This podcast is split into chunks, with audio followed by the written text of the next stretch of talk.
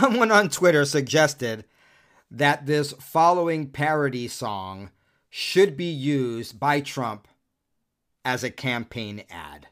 And Hunter's in the basement with a silver spoon. The hookers and drugs were gonna be there soon. When you're coming home, Dad, I don't know when. I'll be good and high by then, Dad. Yeah, I'll be good and high by then. Picking through rugs, smoking anything that even remotely resembled crack cocaine. I'm very proud of my son. My son came around just the other day. He said, I got me a deal where we can both get paid. Can I trade on your name? I said, sure, okay. Will anyone know? He said, no, no way. And as he walked away, he looked kind of dim and said, I'm gonna be like him, yeah. You know I'm gonna be like him. He's fixed it. He's worked on it. And Hunter's in the basement with a silver spoon. Ukrainian brides were gonna be there soon. When you're coming home, Dad, I don't know when. I'll put aside your 10%, Dad. Set aside your 10%, Dad. Because Hunter's in the basement with his silver spoon, which he's using to heat up things that he can inject and smoke. I don't know much about drugs, but I've seen enough movies to know that they put something in a spoon and... Is that heroin? I don't know. Not a druggie. Let's get into this. Let's get this show started. We're in a situation where we have put together, and you guys did it for our the President Obama's administration before this. We have put together, I think, the most extensive and inclusive voter fraud organization in the history of American politics.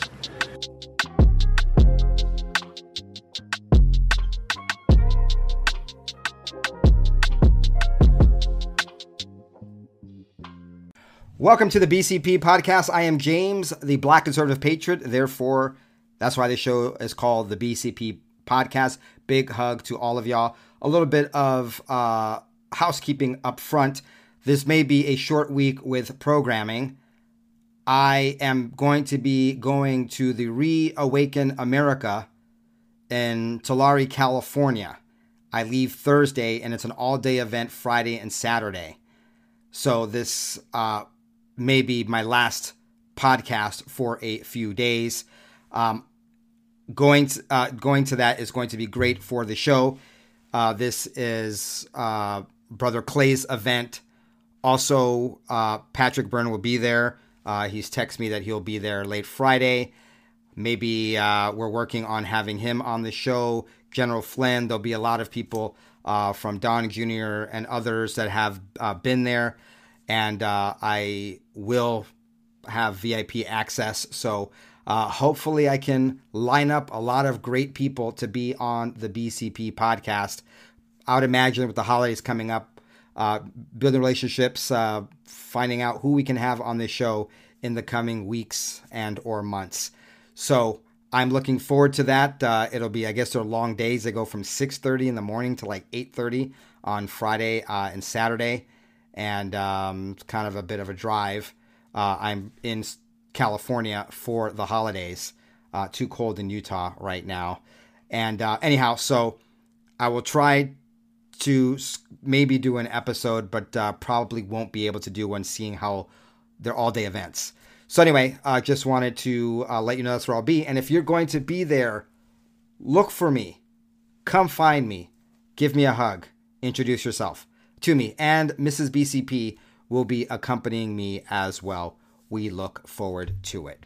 Oh, real quick, one last thing as far as housekeeping is concerned. For those of you on locals watching the program, I've had trouble with the uploads. For instance, the upload for episode 3174, there was something going on in the back end. It says it's going to take like 3 or 4 hours to upload. So if that happens, you will still get the episode. I'd like everyone to get it at the same time. I literally go and everything gets uploaded or published at the same exact time. Sometimes there might be like a 2 or 3 or 4 minute difference between, you know, when it hits the podcast from the RSS feed and when, and generally locals and Patreon will get it within a few minutes of each other.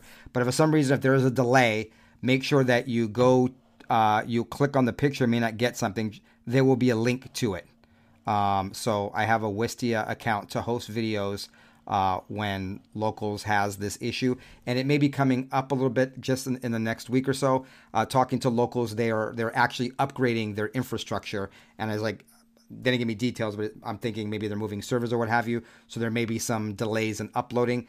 You're not going to miss out on it. You just may have to click on a video on a video link to go, and it'll take you to where I host my videos to watch it. So that's for those of you on Locals. Hopefully they'll sort this out in the next couple of days. But just in case we still have this issue later this week or next week when I upload the next episode, just be aware that if you can't click on the thumbnail of the picture, go into the actual post and there will be a link to the video. Okay, let's get into several things that I want to share with you today. I want to play for you this flashback from 2020 when President Trump was warning us about the election possibly being stolen in 2020 and fraud due to all the mail-in ballots that were just being sent to everyone on the voter rolls. And guess who was on TV defending President Trump that he wasn't crazy being worried about this? That's right, then Attorney General Bill Barr. We're going down this memory lane for a reason. It will segue into some reporting I want to share with you.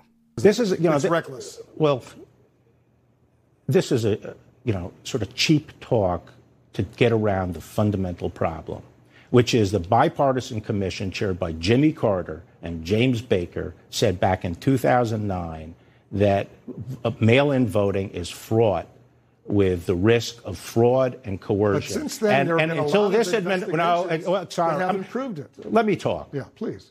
And since that time, there have been in the newspapers, in networks, academic studies saying it is open to fraud and coercion. The only time the narrative changed is after this administration came in. But elections that have been held with mail have found substantial fraud and coercion. For example, we indicted someone in Texas, 1,700 ballots collected from people who could vote. He made them out and voted for the person he wanted to. Okay? Because that kind of thing happens with mail-in ballots, and everyone knows that. But there are individual cases, but as far as widespread fraud, we haven't seen that since... we haven't had the kind of widespread use of mail-in ballots that's being proposed. We've had absentee ballots from people who request them from a specific address. Now what we're talking about is mailing them to everyone on the voter list when everyone knows those voter lists are inaccurate. People who should get them don't get them, which is what has been one of the major complaints in states that have tried this in municipal elections. And... people who get them are not the right people. They're people who have replaced the previous occupant, and they can make them out. And sometimes multiple ballots come to the same address with a whole several generations of occupants. Do you think that's a way to run a vote? Well, the only thing I'm saying is that so far we haven't seen widespread fraud. But so far we haven't tried it. Well, and the point is that a lot of us. There are several states that only have mail-in voting, including a Republican. Well, this is playing with fire. This is playing with fire. We're a very closely divided country here.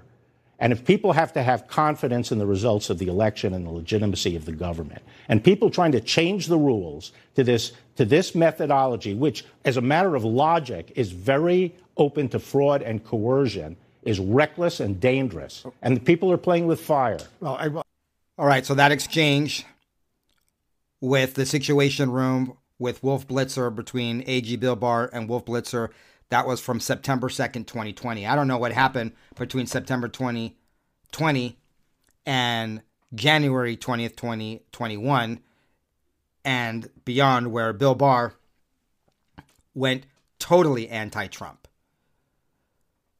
I mean, we always knew he was a deep state plant. I was positive. I was optimistic that he would do the right thing. He was saying the right things, and people that I trust and whose judgment I trust at the time had full confidence in Bill Barr.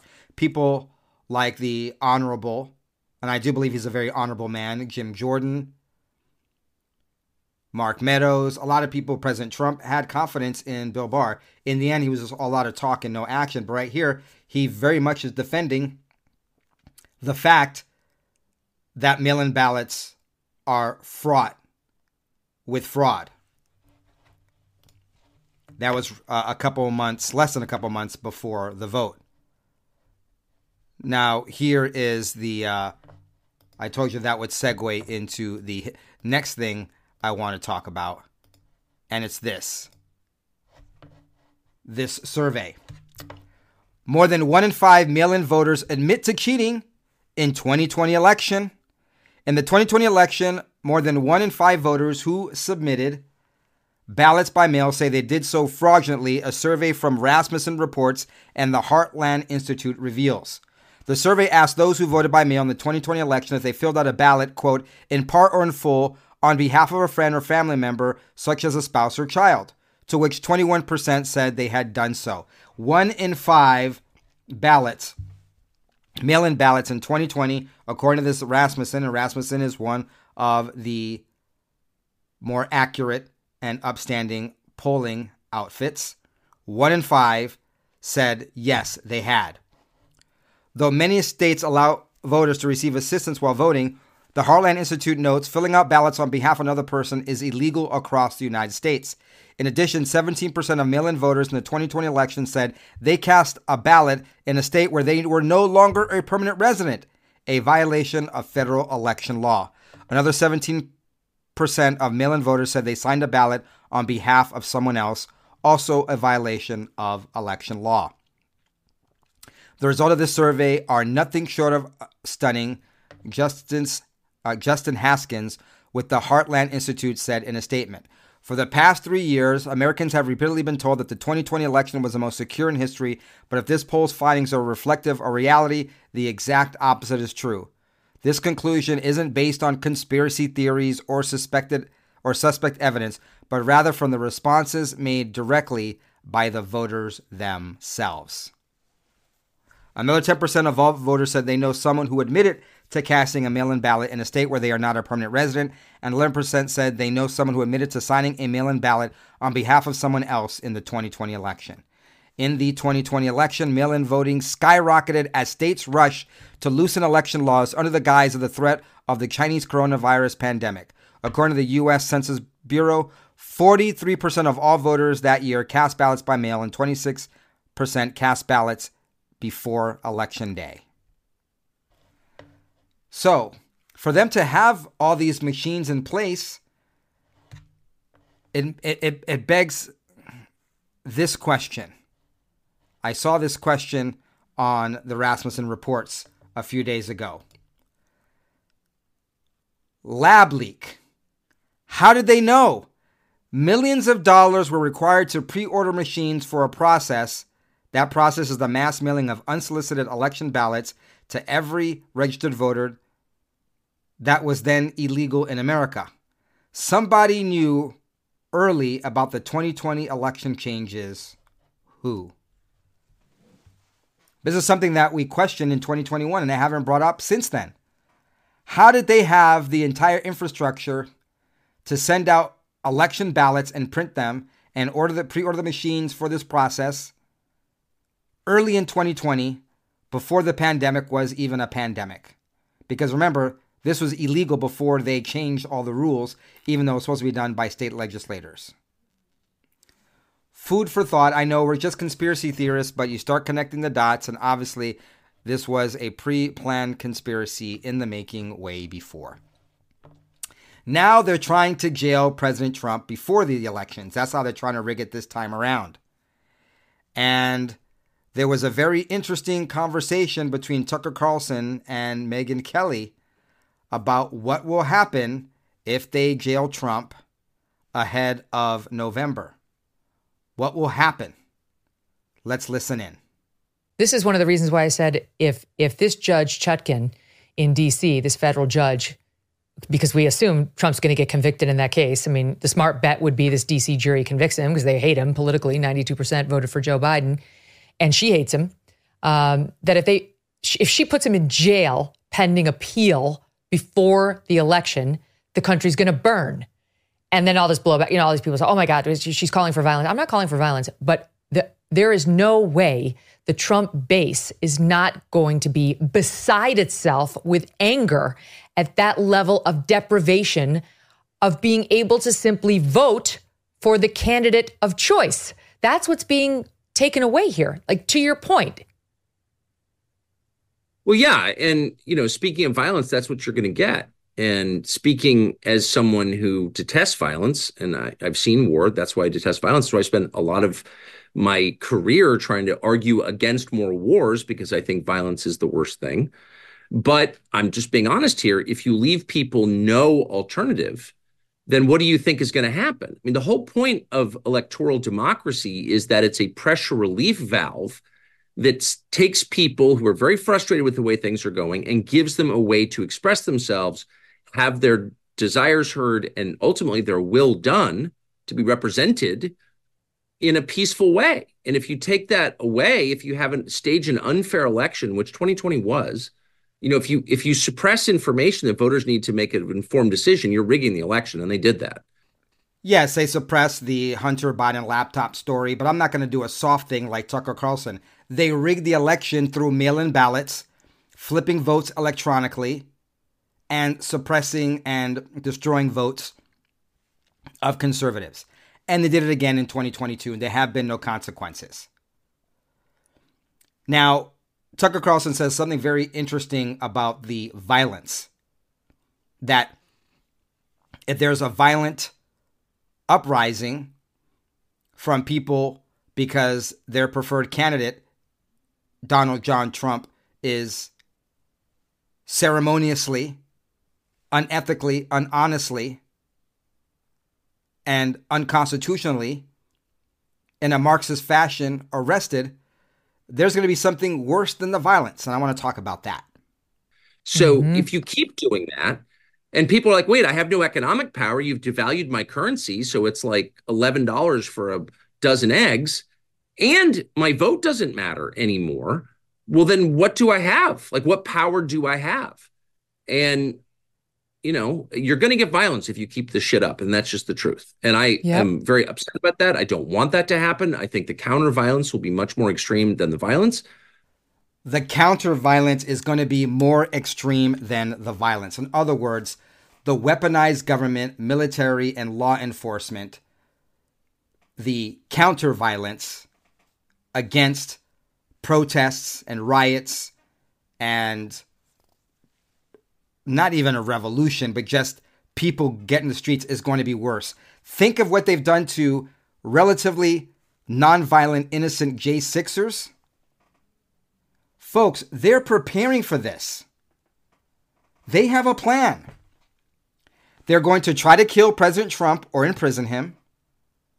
And then everyone that fights back against that is going to be an insurrectionist. They already know who may have a propensity to do that. The FBI has been spying on us and calling us domestic terrorists. They're going to use the Patriot Act or something else to get, or they don't even need to have a law. They'll just by executive order from Joe Biden, MAGA extremists on the loose. They'll say that we do not respect the rule of law, that Trump was found guilty and indicted and thrown in jail, and that we're all domestic terrorists that don't accept the rule of law. And they will crush many people. The counter violence will be worse than the violence. Pray it doesn't come to that. Any rational person can see what's coming. So they have to stop this. The charges against Trump are not real. They're not even for serious crimes. I was told Trump was like a murderer and had killed a bunch of people in New Jersey or something. He didn't even cheat on his taxes. And they're treating him like a felon at the same time, like they protect, you know, Epstein until they have to murder him in his cell. It's like, it's insane. And it's all on public display. Everybody knows what's going on. Everybody does know what's going on. And by everybody, we mean the entire world. Everyone knows that Biden isn't the legitimate president, damn it. Everyone knows it. Everyone knows it. And everyone's just playing along on the other side. Okay, let's switch gears here. This is just some clips that I want to show you from the last few days. This lady is now running to be the next North Carolina Superintendent of Public Instruction. Take a look at her if you live in North Carolina. Her name is Michelle Morrow. Here's local news, Ballot Bites. North Carolina challengers line up as a 2024 candidate filing period winds down. This is today out of North Carolina. In the race for State Superintendent of Public Instruction, incumbent Catherine Truitt will be seeking another four-year term. Truitt has already drawn a primary opponent from the right, with Michelle Morrow entering the race. Morrow is the mother of five homeschooled children who was endorsed by Moms for Liberty in her unsuccessful bid last year to join the Wake County School Board. Morrow has been a vocal critic at local school board meetings, calling for greater scrutiny of the books in school libraries. She also notably attended Stop the Steal rally in Washington, D.C. after Donald Trump lost his re-election bid. Well, I did too. And I also homeschooled my children. She's a very well-educated lady here. Michelle Morrow is. She was born in New Hampshire. She has a bachelor's from the University of North Carolina at Chapel Hill. And her career experience includes working as a nurse, grassroots activist, homeschool educator, and high school biology, chemistry, civics, Spanish, and health teacher. She was a missionary in Mexico for 4 years. And she has, looks like a nursing background, perhaps, as well. Let's see, it just says that she has a bachelor's from Chapel Hill. Anyway, this is the viral video of her, and she's my kind of firebrand. Hello, everyone. I've been coming here for 5 years now, and I was going to talk to you about some practical things that I thought you could change about 3210. But I've changed my mind. I've been really confused over the last 5 years as to why we spend 45 minutes to an hour of every public meeting talking about how great everyone is and how great everything is in the schools, and now I've figured it out. I figured it out because all these people came here to defend you all from hurtful words. This is obnoxious. Let me just say, there is one goal for the educational system. It should be to prepare children to enter careers to be productive members of society. It is not a counseling session. It is not a self-help area. It is not somewhere to find yourself, and we should not be led by the children, for goodness sake. The children are called dependents for a reason. They depend on us who have fully developed brains. You cannot feel your way through life. By her definition, there are a lot of adults that don't have fully developed brains, that are voting, working adults, that are feeling their way through life. And they feel like indoctrinating our children. And they do so with titles like teachers and counselors at public schools, not just in North Carolina, but throughout this great nation. The issues that we are talking about, we are bringing you statistics. We are talking about scholastics. We are talking about funding. We are talking about busing. We are talking about trying to figure out how to make our children be as successful as possible. And I am sure that that is your goal. And what we have been called tonight is what they're claiming that we're saying to children. We're having an adult conversation. There are not children in this room. We aren't going into the schools and calling them names. They call us Marxists and hateful and bigots and everything else under the sun. Well, let me tell you, less than 5% of the entire population of North Carolina identifies as LGBTQ. You guys all claim you want democracy. Well, you know what democracy is? It's the majority plus one. It's 50 plus one. You know what? More than 50% of the people in this state claim that they believe in God, Almighty God, who made us male and female, God who made marriage between a man and a woman, God who said that we must protect our children. She isn't wrong. She isn't wrong. It's in the very beginning, in the very first book. Very first book right here. Book of Genesis. A book believed by all Judeo-Christian faiths. And it says here that in Genesis, that God created man and woman. and 50, more than 50 plus one of people in North Carolina believe this. Yet what we're seeing by these people, and look, North Carolina is a microcosm of what we're seeing throughout the United States. A small majority, they talk about our democracy, we don't believe in a pure democracy, but if we did, they're violating their own pure democracy. The fact that we can stand up here and we know, we can brag about all of the wonderful graduations, but we know the statistics. 50% of children did not pass their end of grade tests. What are we celebrating? We have children coming up here telling us how horrible the mental health crisis is. Why? Most of us went to public school, and all of our peers are not in mental health crises. We have to ask ourselves, what are we doing to our children? I'm going to say we are discussing things with them that they are not emotionally, intellectually, and morally able to handle. That is what is causing the anxiety. That is what is causing the depression. That is what is causing the confusion. We need our children to be able to be children, to be able to be innocent, to be able to enjoy childhood and not know all of the drama and all of the difficulties in adult life. That is what we want. We want our children to be able to read and write and to think for themselves, and we demand that the children who fear God are protected in your schools. Bravo. Bravo, Michelle Morrow. I hope you win. I hope you beat the Marxists in the state of North Carolina. Because this is the kind of idiocy that we're seeing. Controversy erupts when student fails quiz for answering correctly. Children are taught the opposite. A controversy that appears to pit science against the leftist ideology of wokeness, with wokeness winning, has erupted in the Pacific Northwest. Of course, this should come as no surprise that the leftist granola crunchers of the Pacific Northwest, that this would happen in that part of the country.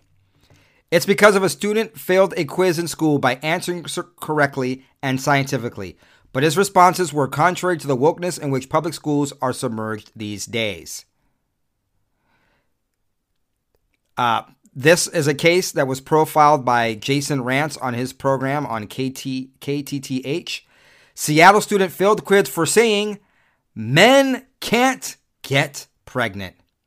An activist history teacher failed a Seattle student on a quiz for saying only women can get pregnant and that only men have penises. A 10th grade ethnic studies world history teacher. Why the hell are kids going to ethnic studies world history? World history, yes. Ethnic studies world history? Sounds like this used to be an anthropology class in the 90s, am I not wrong? Anyway, we want our kids to learn world history. A 10th grade ethnic studies world history teacher at Chief South International High School in Seattle gave students a quiz titled Understanding Gender versus Sex. The quiz provided a series of statements to label true or false or questions with multiple choices. Many of the questions focus on personal pronoun use. When someone uses they/them pronouns, what does that mean about their gender identity or assumptions one may make about gender identity? Transgender people are gay, true or false? Two questions, however, are objectively false, but students are taught the opposite. Question 4 was a true or false question with the statement, all men have penises. The student labeled the statement true since it is, in fact, true. But the teacher penalized the answer, marking it incorrect. The teacher claims women can have a penis. Similarly, question 7 was a true or false question with the statement, only women can get pregnant. Again, the student marked the statement true because only women can get pregnant. Again, the teacher penalized the student, insisting the answer is false. The teacher believes men can get pregnant. The student's mother wrote to Jason Rantz Show on Conservative Talk Radio 770 KTTH over there in the Pacific Northwest in the Seattle area, expressing frustration and anger. She says she expressed concerns to the school, but was met with silence. Of course, because silence is violence, and that's what they wish upon her for questioning. Now, talk about silence is violence. Check this out. I don't know if you guys are familiar with, I just discovered Vigilant News. And here's an article from Vigilant News. Italian health minister under investigation for murder for concealing COVID-19 vaccine deaths. This is literally where silence is violence, if you believe that. Because by concealing or being silent on COVID-19 vaccine deaths, they wrought death and violence on others. He knew the shots were killing people and gave orders to local health authorities to conceal deaths and serious effects. Former Italian health minister Roberto Speranza is under investigation for homicide after emails revealed that from the very start of the vaccinations, he knew the shots were killing people and gave orders to local health authorities to conceal deaths and serious side effects in order to reassure Italian citizens of their safety and to not jeopardize the vaccination campaign. This was reported by InfoWars contributor Greg Reese, and he posted it on, and it was posted on Twitter, and it's gone viral, and it was shared by Alex Jones. Check this out. Former Italian health minister Roberto Speranza is under investigation for homicide after emails reveal that from the very start of the vaccinations, he knew the shots were killing people and gave orders to local health authorities to conceal deaths and serious side effects in order to reassure Italian citizens of their safety and to not jeopardize the vaccination campaign. This story has been reported on both German and Italian news networks. I will now provide an English translation. The Rome Public Prosecutor's Office is investigating Roberto Speranza, the Italian government's health minister, during the time of COVID measures. He was responsible for the vaccination campaign. The investigations are the result of complaints related to the so-called AIFA emails from the Italian Medicines Agency. The former director of AIFA, Nicola Magrini, is also under investigation. The publication of these internal emails revealed that they had been aware of the dangers of the COVID vaccination from the start. The accusation is that the responsible minister and the head of the drug authority knowingly and deliberately exposed the unsuspecting Italian population to this risk. Yes, they encouraged Italians to get vaccinated. Vaccination was even made mandatory for certain professional groups. Consequently, many side effects, including fatal ones, came to light. The investigations are for murder, serious bodily harm, and more, because Speranza and Magrini evidently gave instructions to the local health authorities to conceal the deaths and serious side effects that occurred immediately after the vaccinations began. From the onset, they knew that it was dangerous, but Big Pharma had to make those profits. People were getting pressured and paid off. Turn a blind eye and tell everyone else to turn a blind eye. It's not just in America that we had this tyranny, or in Canada, or in Australia, or New Zealand, everywhere in the Western world. And not just the Western world. Let's go to what happened last week in Asia. Last week, the House of Representatives of the Philippines passed a resolution to investigate over 260,000 unexplained excess deaths in 2021 and 67,000 unexplained excess deaths in 2022. The next day, they were hit by a 7.6 magnitude earthquake. Reporting for InfoWars, this is Greg Reese. It's a worldwide struggle against these globalist monsters. That's why we call them globalists. We are all under, I'm not going to say we're victims or all under their tyranny, but we're all under the threat of their money and their power, where people look the other way and sell out their fellow human beings to be part of the cabal, to make money, to have power, not to have to work. They'll do what they're told, even if it means mass murder. What are your thoughts on anything I have covered? Please put your thoughts down below at Patreon, Locals, and Spotify. Once again, if you're on Locals and you click on the thumbnail and there's no link that doesn't take you to a video, make sure you go to the actual post. There will be a link toward the top that you can click on that will take you to where you can see the video. Hopefully, they'll get this thing sorted. within the next week. Until the next one, ciao, goodbye, God bless. And for those of you that are going to be in Tulare, California at the Agra Center, I will see you at the Reawakening Tour this weekend. We're in a situation where we have put together, and you guys did it for our the President Obama's administration before this. We have put together, I think, the most extensive and inclusive voter fraud organization in the history of American politics.